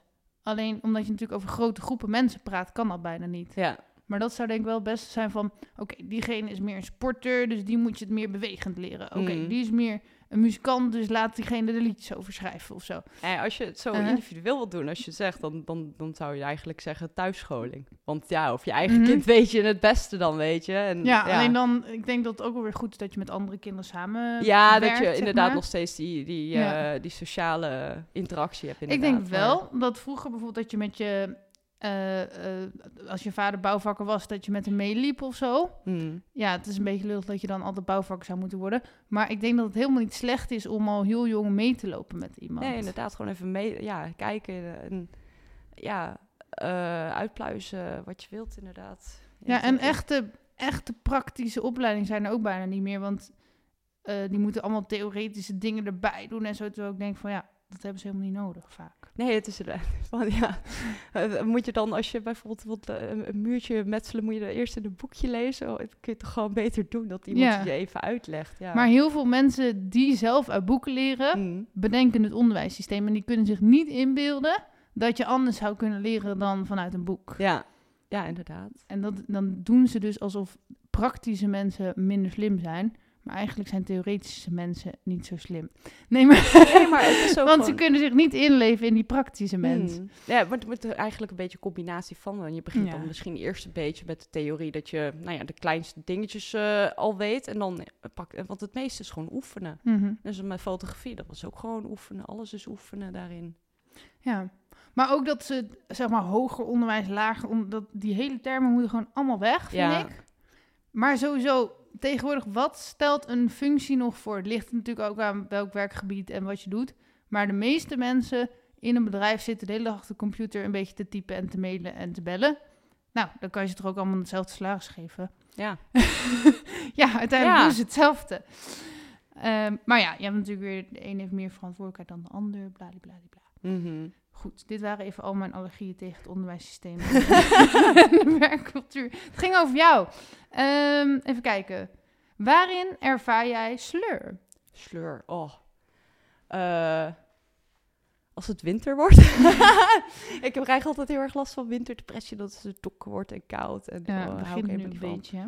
Ja, ik merk het al gelijk als het seizoen verandert dan. eh, en eh, oh, ik heb ook wel een beetje een, eh, een post-show depression gehad na de Edese Atelierroute. Hmm. Dan had ik, eh, ja, die expositie was super tof. Eerste Edese Atelierroute, de eerste keer dat ik zelf exposeer. Uh, nou, allemaal ideeën voor uitgewerkt. En nou ja, die tekst waar, waar al deze vragen vandaan komt, het was dus een tekst geschreven voor die- een van die fotoseries daarvan. Maar ja, super tof, super veel bezoekers. En, en daarna, twee dagen daarna, had ik dus die taklekkage. En toen drie weken niks kunnen doen. En Hmm. Nul, eh, ja, weinig reactie dingen kunnen doen. En, en dan zit je echt in, even in zo'n dip, ja. Maar eh, nu gaat het gelukkig weer. Ik Ja? ben weer lekker aan, ja, het was echt eh, even stilzitten. En toen had ik, twee weken terug, had ik eindelijk weer wat, wat shoots geboekt. Toen was ik weer even Ja, aan. En toen, toen ging het ook weer goed. Dus nou, eh, dat heb ik ook voor. Dat ik zeg maar even een lichtpuntje moet hebben om naar uit te kijken. En Ja. als er even geen lichtpuntje meer is, dan, dan ehm, moet je die uiteindelijk zelf gaan creëren. ja, precies. Ehm, mm, mm, mm. Waar droom jij over? Eh, waar droom ik over? Wel, echte, echte dromen die ik s'nachts heb. Want Je mag mijn vragen nee, altijd ja. vrij interpreteren. Nou ja, ik, droom, ik droom heel veel. Want ik ben. Ik, ik, ik droom niet letterlijk, want ik, mijn droom onthoud ik niet echt. Maar als in. Ik, ik heb altijd leuke ideeën dat ik dan daarin doordroom. En daar doe ik dan verder niet zoveel mee. Bijvoorbeeld, oh, ik heb echt een idee voor een game en dan moet je dit en dit en dit maken. Of oh, spellen, spel wat ik met eh, vrienden wil eh, doen. Van alles. En dan scheelt het heel erg dat mijn vriend heel erg nuchter is en die staat met, die houdt mij een beetje met beide benen op de grond. Af en toe vlieg ik weg. Mhm. Maar oh ja, ik, ik droom van alles. En dat vind ik gewoon leuk om te doen. Om een beetje te fantaseren daarin en dingen te bedenken. En, en soms eh, doe ik er ook wat mee. En soms is het gewoon ja, een leuk idee. En dan, Maar wanneer moet je vriendje dan tegenhouden? Bij wat voor dingen? nou ja, Heb je een voorbeeld? nou, het is ook met nou ja, bijvoorbeeld die ADHD-hobby's. Dat je inderdaad gewoon Mhm. nou ja, weer duizend nieuwe spulletjes wilt kopen. omdat je een nieuwe hobby wilt beginnen. Want dan ga je weer eh, t-shirts maken en om door te verkopen. En dat soort dingen. Dat hij zoiets van, ja, maar je bent nu even bezig met je fotografiebedrijf. Hè? Dan focus daar even op, weet je. oh ja. Ik heb moet- altijd dat ik twintig dingen tegelijk wil doen. Ja, En dan vind ik nog dat ik niet genoeg doe, zeg maar. Ja. Terwijl als je op dat ene ding focust en daar heel creatief in bent, kan je dat al heel geweldig maken. ja precies. Ja. Dat ene ding is natuurlijk niet goed genoeg. En, maar daarom probeer ik dus die andere dingen in dat ene ding toe, Ja. toe te passen. Dus eh, ja. Maar ja, ik kan natuurlijk, ja, of ik moet een liedje over podcast schrijven of zo. maar, maar, maar liedjes en podcast combineren is best lastig. Nou, misschien kun je eh, stukken die je uit de podcast hebt, die kun je Mhm. dan eh, de teksten ervan of misschien zelfs Mhm. een opname ervan verwerken in een liedje. Ik had pas iets voorbij Oh ja. zien komen, had iemand eh, eh, de telefoonnummer aan een A4'tje geplakt eh, door Amsterdam heen, en dat mensen voicemail konden achterlaten. En dan ging zij van die voicemailberichten ging zij liedjes maken. Oh, dat is wel tof. Ja. Maar dit is ook een goeie. Dan kan ik van iedereen zijn levensles een liedje maken. Ja. Over liedjes gesproken. Ik heb reclames en ik denk er nu Ja. aan. Reclame. Oké, die heb ik. dat zijn gewoon dingen die ik zelf heb ingesproken. Je hoort er ook geen muziekje bij, dus misschien hoor je niet eens dat het een reclame is. En die heb ik nog niet zo heel vaak gebruikt, dus ik moet even zoeken welke knop ik nu zoek. Oké, wacht even hoor. Als het te lang stil is, moet je even een grapje maken of zo. Oké. Oh. Oh. Oh, even kijken. En dan. Ja. Nee, hoe doet hij het? Oh nee. Wist je dat ik ook singer-songwriter ben? Je kunt mijn liedjes vinden op mijn andere Spotify-kanaal met liedjes. Doe het dan even Walinda in en dan denk ik dat je ze wel vindt. Veel luisterplezier. Dat was een reclame. Nice. Netjes. En zo heb ik er nog wel meer voor al mijn dingetjes. Leuk. Ehm, hey, maar je moet ook gewoon lekker promoten. Want inderdaad, misschien luisteren mensen alleen de podcast en ze weten ze helemaal niet meer. Ik wist eer, in eerste instantie alleen dat je zong, weet je wel. Ja. Oh, ze maakt ook een podcast, wat cool. ja, Ehm, maar dat is dus wel lastig als je heel veel dingen doet. Dat Mhm. mensen denken, ja, ik snap het niet meer. Wat doet ze nou? Ja. Ja, alles. Waarom ook nou, niet? niet alles hoor. Ik, eh, ik kan heel veel dingen niet. Ehm, even kijken. Op je site staat... Mhm. Oh nee, dit is eigenlijk net wat ik net heb gevraagd. Oh. Maar ik zal nog even mijn vraag afmaken voor de nieuwsgierigheid. Op je site staat dat je enthousiast bent. Soms iets te veel. Kan je Mhm. voorbeelden noemen van te veel enthousiasme? Heb je eigenlijk net al een beetje gedaan. Ja, nee, ja, ik... Oh. Het is af en toe ook eh, eh, dat ik door kan praten over een bepaald onderwerp wat niemand boeit.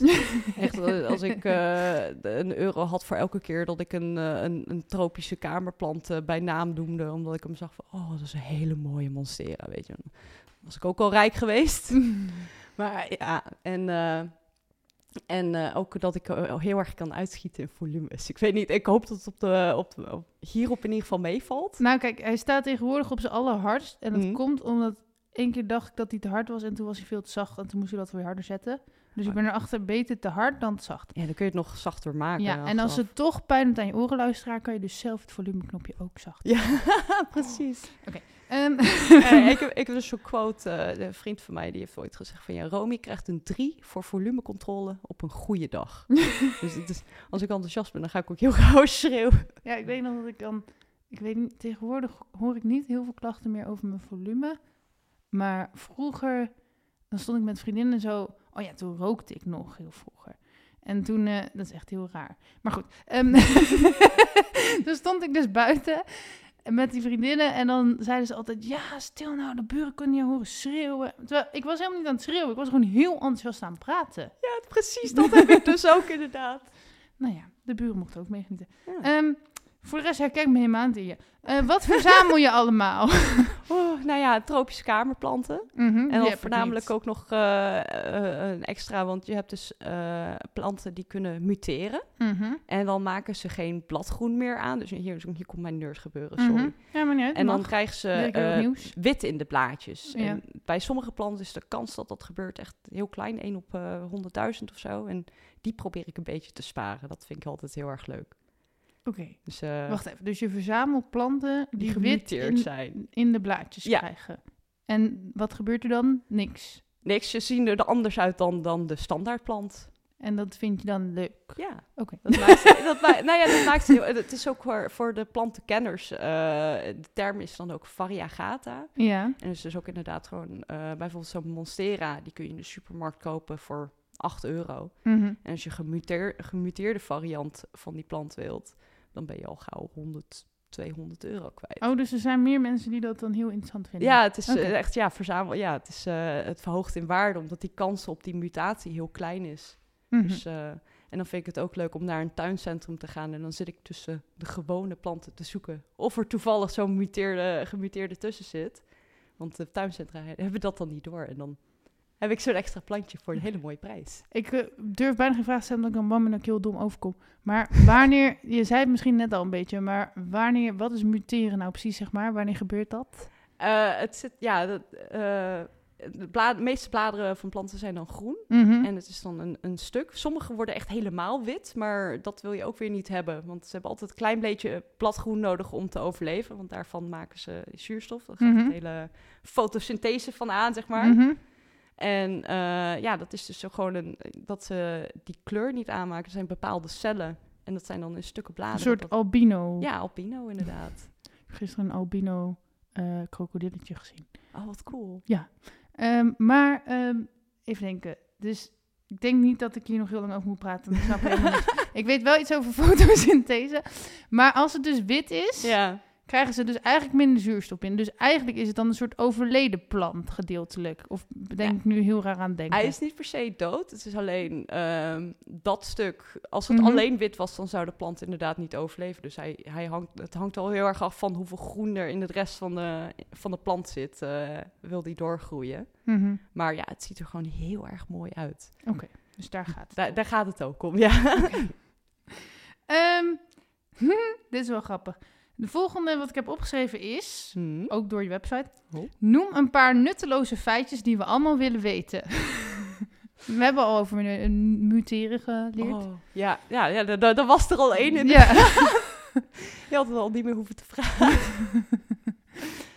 oh, oké. Ehm, ik, ben, ik ben ook gek op vlinders. Ik wil Ja. ook volgend jaar beginnen met vlinders kweken als weer een nieuwe hobby erbij. Wist je dat vlinders, of eh, dat rupsen, Mhm. eh, eh, onthouden dat ze rups zijn geweest als vlinder. Dus als je bijvoorbeeld, nou ja, rupsen kweekt, of Mhm. vlinders kweekt en je hanteert ze als rups, dan onthouden ze je als vlinder nog steeds. Dan weten ze nog steeds wie je bent. Oké.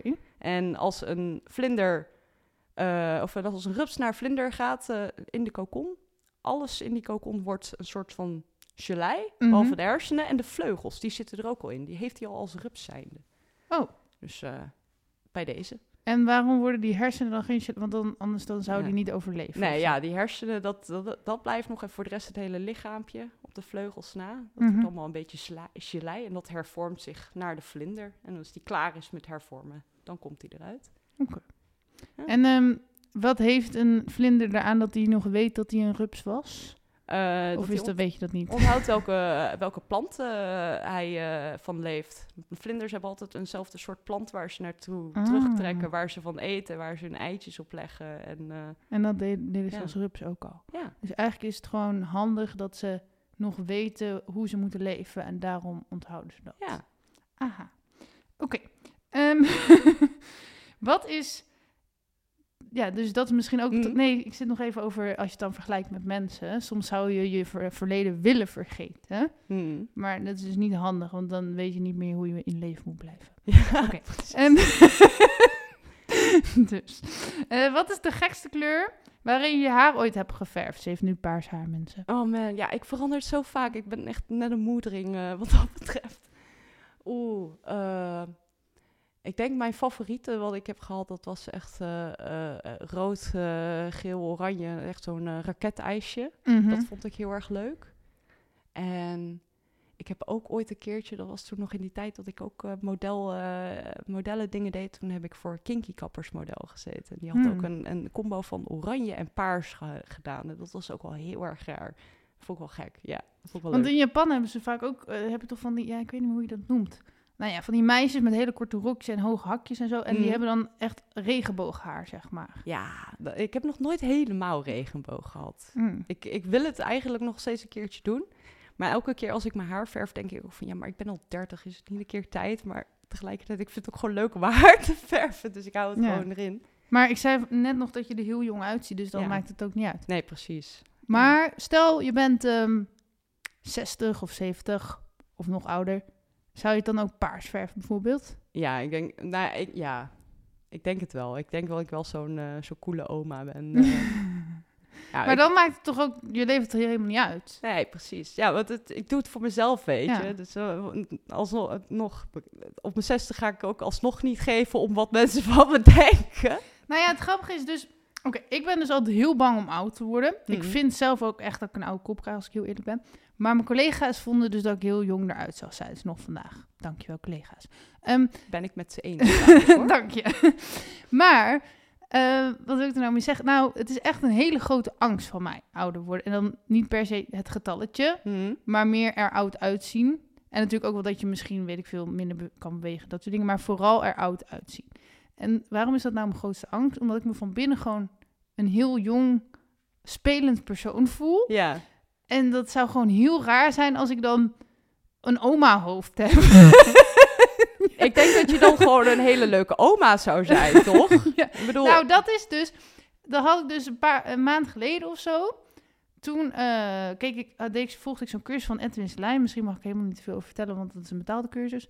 Maar die had het over eh, dat hij ging visualiseren hoe die was als hij 100 jaar was. hm. En dan op een positieve manier. Dus dat hij dan zichzelf kan opdrukken of weet ik veel wat het precies was. Maar allemaal dat hij heel sportief was als 100-jarige. ja. En toen dacht ik, ja, dit moet ik ook doen. Niet per se 100, maar mezelf als oma visualiseren. En wat voor oma wil ik dan zijn? Want normaal probeer ik altijd een soort jong, sexy topmodel te zijn in mijn hoofd. en dan ben ik weer teleurgesteld dat ik dat dan niet ben, zeg maar. dus dan kan ik beter mezelf als een soort oud wijf visualiseren, maar dan wel een heel leuk mij- oud wijf. Volgens mij zijn er ook nog wel sexy oma's ergens. Vast wel. En als ze er zijn, ze zijn van harte welkom bij me.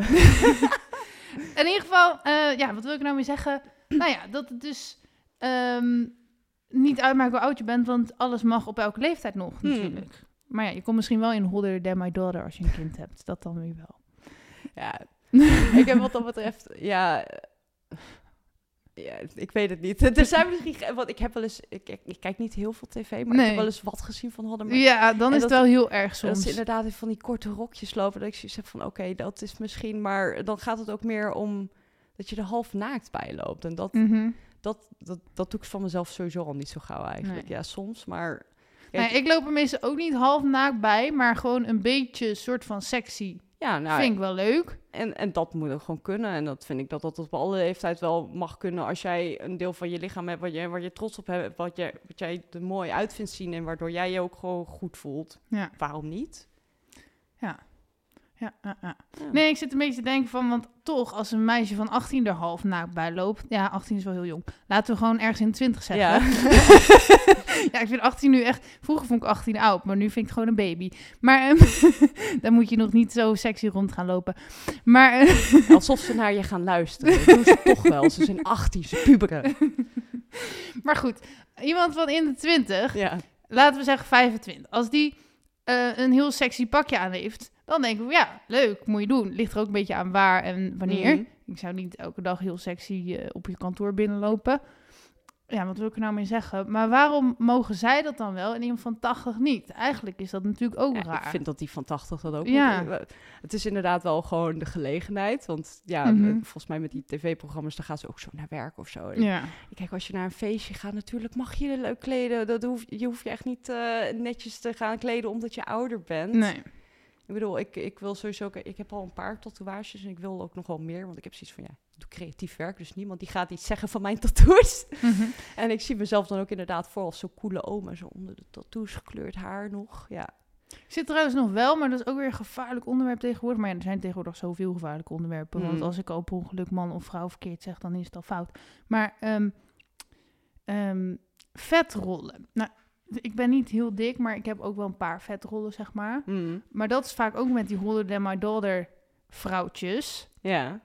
Dat ze dan net het verkeerde vetrolletje ac- accentueren. Ja, nee, maar dat mag je natuurlijk gewoon zelf weten. Mhm. Maar ja, het kan ook gewoon handiger. Dat is het denk ik meer. Oké, dat was than my daughter. Ja, ze moeten niet eh, voor schut gezet worden. Ze hebben gewoon nieuwe stylingadvies nodig. Ja. Ja, Gewoon een ja maar toch, maar, ja, maar sommige van die vrouwen worden echt heel tuttig gemaakt dan of zo. Van ja, Ja. kleed je maar naar je leeftijd. Maar dat vind ik dan weer niet. Nee, maar het is eerder gewoon van, ja, dan, dan willen ze zich heel graag leuk kleden waarin ze zich goed voelen. Maar je moet ook inderdaad iets kiezen wat past bij je lichaam en, en de rest van je uiterlijk. Ja. Dus is in kleuren en, en doen, ja. Oké.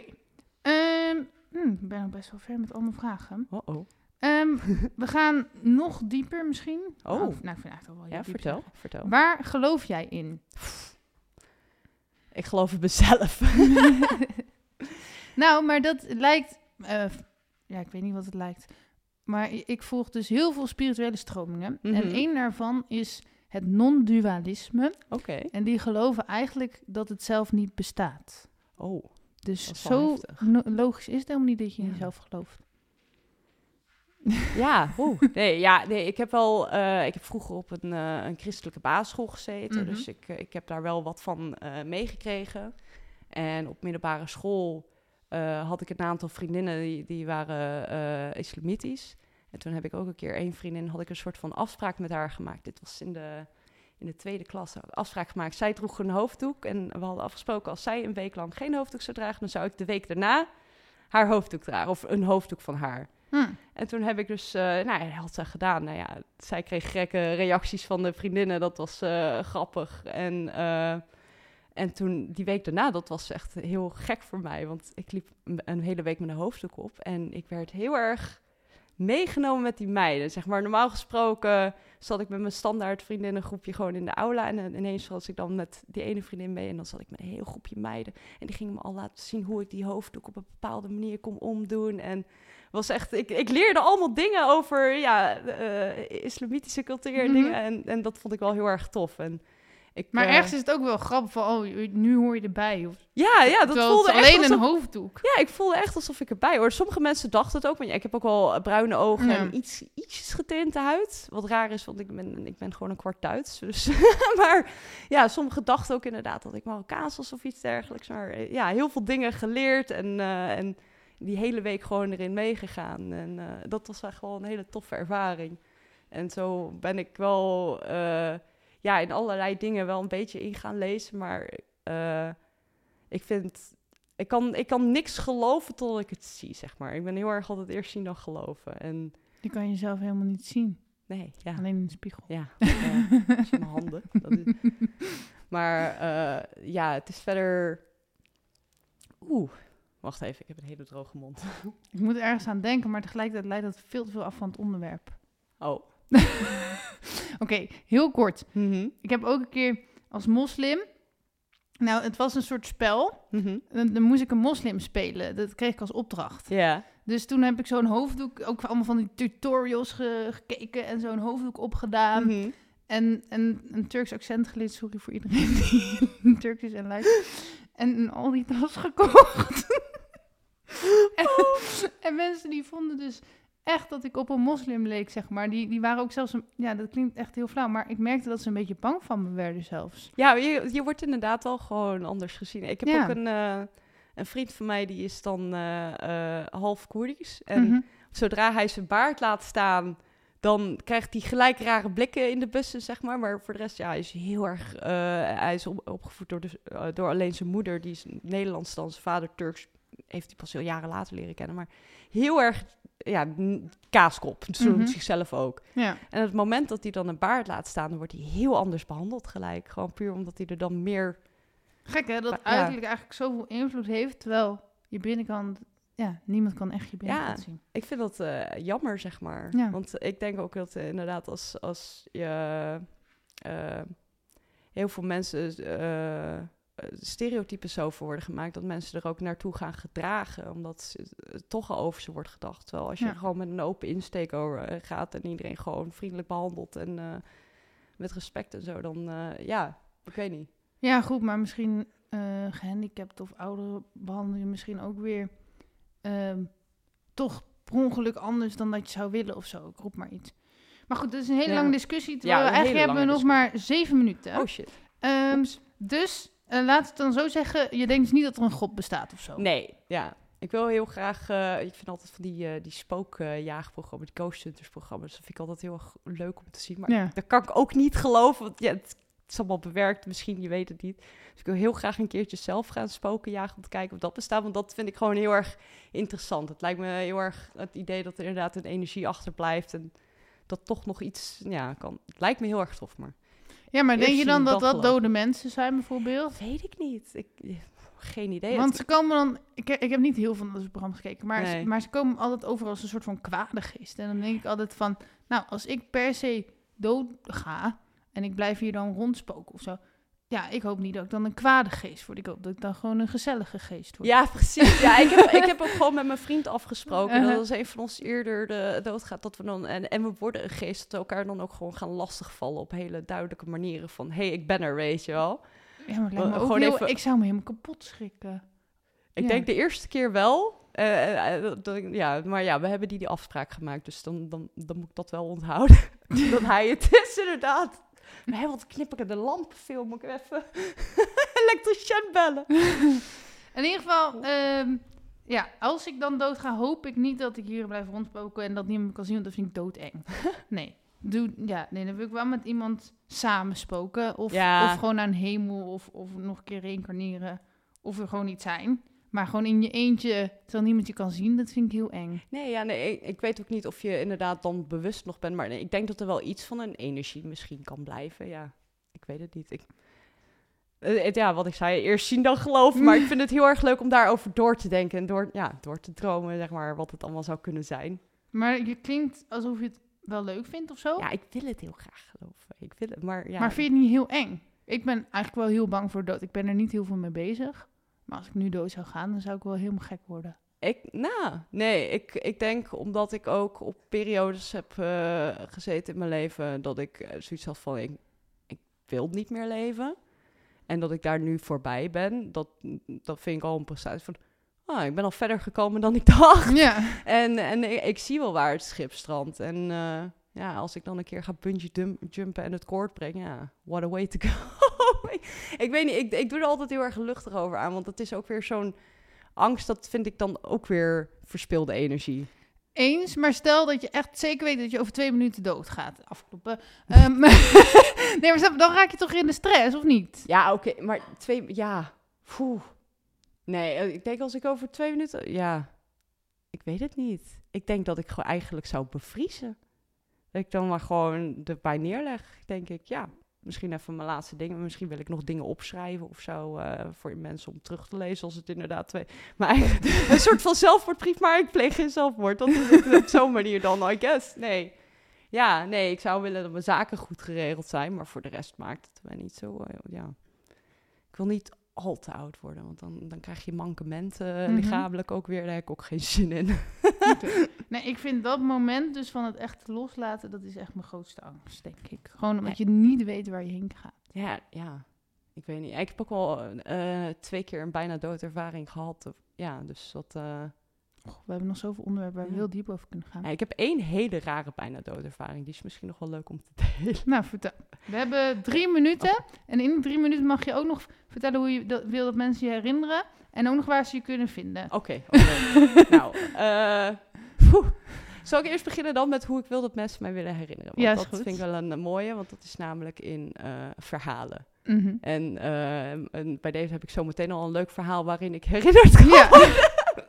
Maar voor de rest, ja, verhalen of, of gewoon inderdaad waar mensen om moeten lachen. Mhm. Of iets inspirerend uit kunnen halen. Of iets van mentale gezondheidsdingetjes waar ze iets uit kunnen leren. I don't know, maar ja, dat soort dingen. En eh, nou ja, het verhaal bij deze, wat ik wilde vertellen.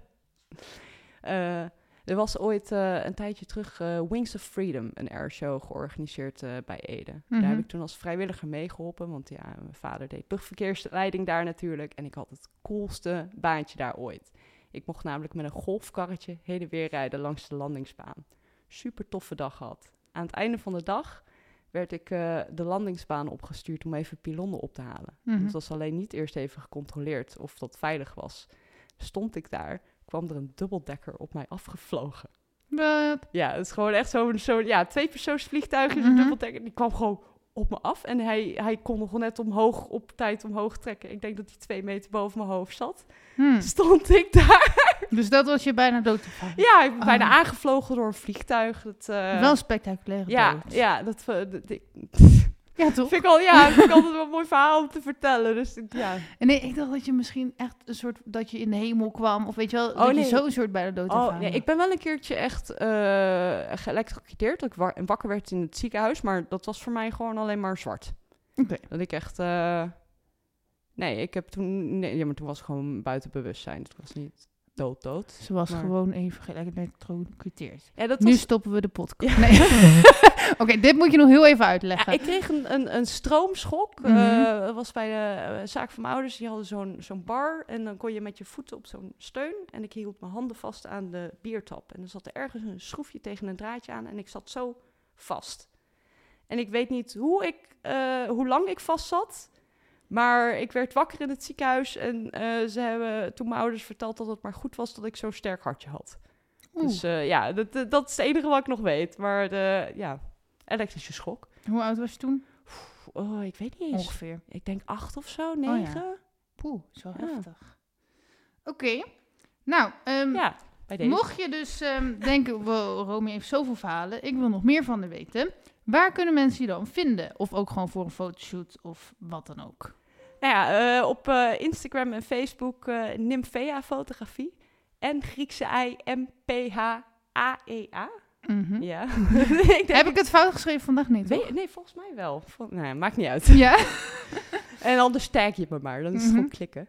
Ja, Nymphea Fotografie op Instagram, Facebook, TikTok, Fotograaf Ede. En, Filmpje van een trap. Ja, filmpje van een trap. En ja, f- een filmpje Ook waar ik bijna doodervaring. Ja, ook bij de...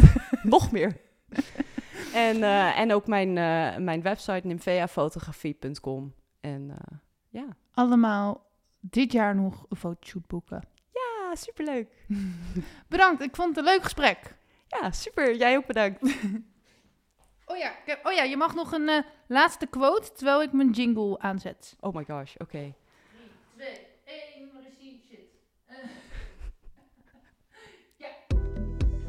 Als je denkt, of nee, ah, het gaat helemaal fout. Als je twijfelt aan je eigen waarde, denk dan aan de waterlelie. Die zit diep onder de modder, maar alsnog komt die ongeschaad bovenuit als een prachtige bloem. Dat kun jij ook zijn. Meer weten? Ga naar belinda.nl of volg mij op Facebook en Instagram. Doei!